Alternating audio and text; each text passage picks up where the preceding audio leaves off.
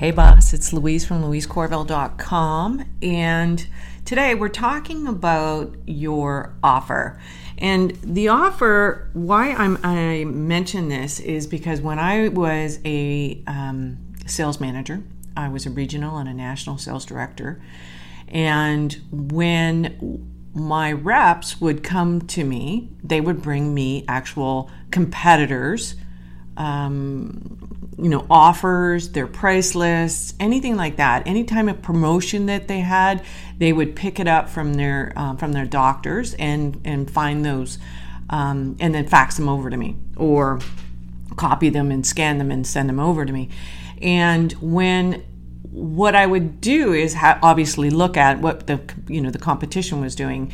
And when we were in at corporate okay, we had what we call a commodity product. And a commodity product is basically anybody can sell that particular product, which is usually, as you probably know, I come from the eyewear industry, was in it for 20 plus years.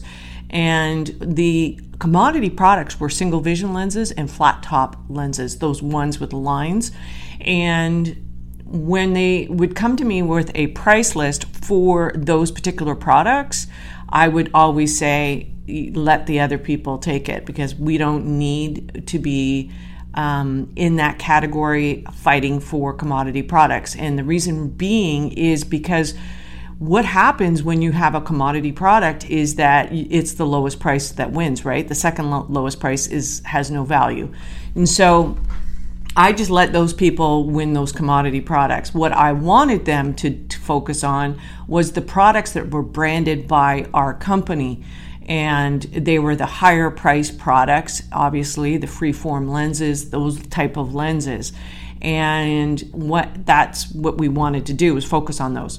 But when somebody came to me with a um, an actual competitor's marketing promotion i would look at it and and try to decipher it with, you know, eyes in which, you know, how would the actual customer see that particular product? And and I did that recently um, with a coaches program where one of the one of the actual um, offers uh, inside of his his main offer was to be on his podcast, and I thought, well, what if your po- your podcast isn't my audience? So how does that even bring me any value, right? So you have to look at it from that standpoint. Does your audience the people who you want as clients do you do they actually see themselves in that offer and can you you know redefine that particular offer and so when obviously when we were down and I was sitting there looking at somebody else's competitive product, I did this exact same thing. And one, you know, I kept asking myself, well, why would they need that? They don't even need that. But that's you know that that particular line item isn't even something of value. And that's when I came up with my first time I ever did a stack offer. And that was probably 10 years ago or 11 years ago. And so that got me thinking when I'm creating an offer, okay, I love to critique offers too, by the way. That's just one of those things. I don't know why I do it, but I do it. And when I'm when I created this particular offer, I knew what they wanted, right? They needed, you know, you have to have the warranty. The warranty is a no, is a given uh, of some sort, and don't make them jump over hurdles to get it. And the other thing was, um, what did they want? And that's when I got thinking was like, well, let's just put a whole bunch of things at the bottom that they could tick off. And, you know, basically it it made them work for the actual offer, right? And so what we actually did was we always looked at uh, account, you know, as accounts, doctors' offices as value um, you know their value was how many orders could we get from them a month right so it was always based on how valuable that customer was and what we always did was was we always made offers uh, based on their volume and so if you gave us four grand a month, this is what you know you could get. Um, if you gave us 10 grand a month, this is what you could get. You can see how that would go. And then, so what we did was we created what was given. And then at the very bottom of that, we created all of the things that they felt was um, valuable to them, that were valuable to them, right? My grammar. Um, and so, what you want to be doing is looking at when you are actually doing your offers, there might be something in there that's broken. And is there a way that you can make sure that you're addressing the actual pre, you know, that where they, you know, if they're sitting where they are right now, what do they need immediately right now in your offer? And what do they need after your offer? Okay. So they go through your, your program, they go through your course or your coaching one on one, your group coaching, whatever that might be. What do they need next? And in a lot of cases, my clients obviously need traffic. And so I go through that whole, my whole Bob, tra- my traffic Bob.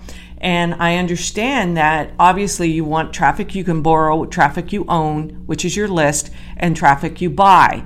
And so if you're looking at the first the borrow that's the that's the key right you want to get in front of that traffic that you're borrowing from other people's uh, lists right or you want to get in front of their audience wherever that might be you know podcasts and etc but what do they need you know to do to buy traffic? And i went through a whole process where i actually did this on a summit where the the, the key here is understanding your earnings per lead okay? And i'm sure you've you've heard this before but your earnings per lead make it justify you building your list with that particular ad okay and so people are complaining right now a lot and i'm hearing it a lot in these different groups with regards to you know traffic is so expensive. What are you doing about the traffic? What are you doing? You know, not traffic. What are you doing about your Facebook ads? You know why? You know they're so expensive. Blah blah blah. Well, it's not Facebook. Okay, you have to look at your offer inside of the actual um, sequence, and so you're looking at you know if it's costing you a lot, then there's something wrong with your landing page. Okay, it's the copy in your landing page that's not converting. So if they're clicking and it's not converting it's that that's the co- that's the reason right?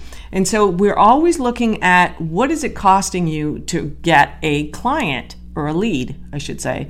And then what you're actually looking at is um, you know what is the offer at the end okay? Now i've heard you know and i've seen and i've heard after being online for the last whew, five six almost six years um, that people want to um, they want to do these you know tiny offers or whatever um, and but that's not the best way in which to to get your new lead. Now the best you know the best way and i don't you know i don't care what anyone else says the best way is through a actual webinar. And so if you're if you're your end offer after your webinar needs to be high enough so that you are actually going to um, pay for your leads coming in, right? So the whole thing is a mechanism, right?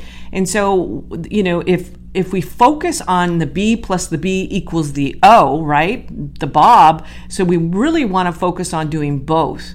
We want to focus on the borrowed traffic and the actual buying of traffic, which will obviously grow your O, which is your uh, um, which are, is your list, and that's the one that you own. And so we don't we want to focus on every every aspect of our business. We're not just focusing on one. And so what do you what are you doing for a webinar? What are what's your plan to get that webinar together so that you can actually start creating traffic to your offer that will more than pay you know your actual um, your ads okay and so looking at your hook, your um, your stories, your offer, uh, those are the things that are broken in your in in your sequence. So you don't actually have a Facebook ad problem. What you have is your your offer is not aligning with your um, with your client. Now, I did a whole post on where people are in their in the process and what you should be focusing on with your client and you know are they in the unaware stage? Are they the problem aware? Are they the solution aware? Are they the product aware? Are they the most aware? Where are they? Go to louisecorville.com and hit the blog section and there's a whole post big long post as to answering where they are in that process and what you should be giving them when they're at that step Okay, so go back and go and check out louisecorville.com slash blog. It's the last blog I did. Uh, I'm not a big blogger, I'm more of a podcaster. So, um, but I sat down and I did this big long pr- process to show you exactly how to get there. So if you're enjoying this, I know it's there's there's my my my my diehards, my micro marketing diehards out there. If you are enjoying this, share this with somebody and um, don't forget to subscribe to the podcast. And if you want, if you feel it, if you feel the need, I'd love a review. So that's it for today. And if you want to learn more about the um, virtually famous uh, webinar that's coming out, it's going to be at louisecorville.co slash famous. And I will also put that in the show notes. You have a wonderful day. We'll talk soon. Bye for now.